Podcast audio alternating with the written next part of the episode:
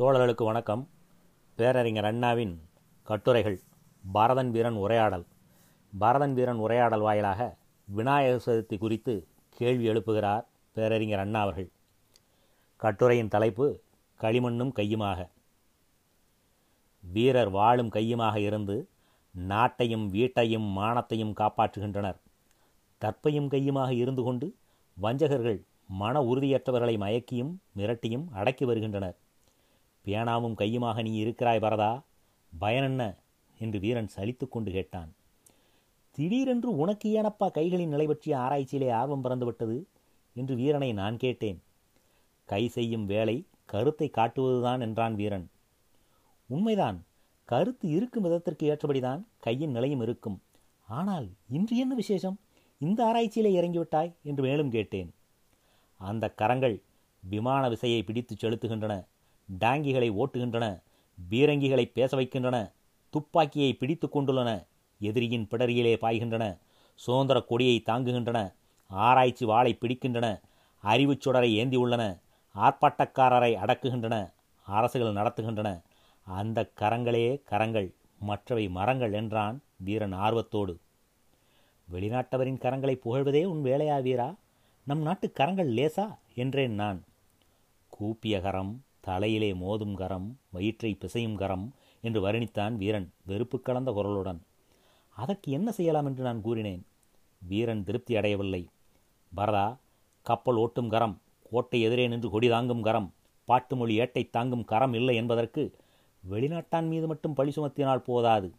களிமண்ணும் கையுமாக நம்மவரை இருக்குமாறு அவனா சட்டம் இயற்றி இருக்கிறான் வெட்டி வேலைக்கு கரங்களை பயன்படுத்தும்படி வெள்ளையனா வணித்தான். வீணருக்கு உழைக்கும்படி அவனா ஏவுகிறான்? என்று வீரன் கேட்க எனக்கு ஒன்றும் புரியவில்லையே. களிமண்ணும் கையுமாக நாம் ஏன் இருக்கிறோம்? என்று நான் வீரனை கேட்டேன். கைவண்ணம் காணத்தானே போகிறாய். திங்கட்கிழமை நமது தீராதி வீரர்களின் வேலை என்னவாக இருக்கும் தெரியுமோ? களிமண்ணும் கையுமாக இருப்பர். விநாயகர் சதுர்த்தி அப்பா அன்று வீட்டுக்கு வீடு களிமண்ணும் கையுமாக இருப்பர். யானை முகத்தானை மத்தள வயிற்றானை மகேஸ்வரன் மைந்தனை ஈரக்களி மண்ணால் செய்து எள்ளுருண்டையும் அப்பமும் கொழுக்கட்டையும் அவள் பொரியும் படைத்து குட்டி கொண்டு தோப்புக்கரணம் போட்டுக்கொண்டு விநாயகர் சதுர்த்தி பூஜை செய்வர் என்று வீரன் விளக்கிய பிறகே அடரே அதையா சொன்னாய்? வேடிக்கைதான். களிமண்ணும் கையுமாகத்தான் இருப்பர் என்று கூறிக்கொண்டே நான் சிரித்தேன். கையில் மட்டுமல்ல களிமண் மண்டையிலும் அதுவேதான் என்றான் நண்பன் கோபத்தோடு. திட்டாதே தேவநிந்தனை செய்யாதே ஏதோ பழைய வழக்கம் நடக்கிறது என்று நான் அடக்கினேன். அவனா அடங்குபவன்? விநாயகருடைய உருவத்தை கவனி. மனித உடல் யானை முகம் மத்தள வயிறு ஒற்றை தந்தம் நமது கடவுளின் உருவம் இதுவென்று கூறிப்பார் நாகரிக மக்களிடம். வயிறு குழுங்க நகைப்பர். அவருக்கு வாகனம் பெருச்சாளி இது கேட்டால் எவன்தான் இந்த மக்கள் தன்னாட்சிக்கு லாயக்குள்ளவர் என்று கூறத் துணிவான்? உலக மக்களின் பிரதிநிதிகள் கூட்டம் ஒன்று நடந்தால் அதற்கு உச்சியில் குடுமையுடையோனும் கழுத்திலே மண்டையோட்டு மாலை உடையோனும் காட்டெருமை முகத்தோனுமாக பலர் சென்றால் மற்ற நாகரிக உருவங்கள் நகைக்காதா? நீயே கூறு. சுந்தரிகள் வளர் சொகுசாக ஆடிப்பாடும் வேளையிலே மந்தி முகவதி வந்தால் கைகொட்டி சிரிக்க மாட்டார்களா? உண்மையிலேயே கூறு. இயேசுவின் உருவம்.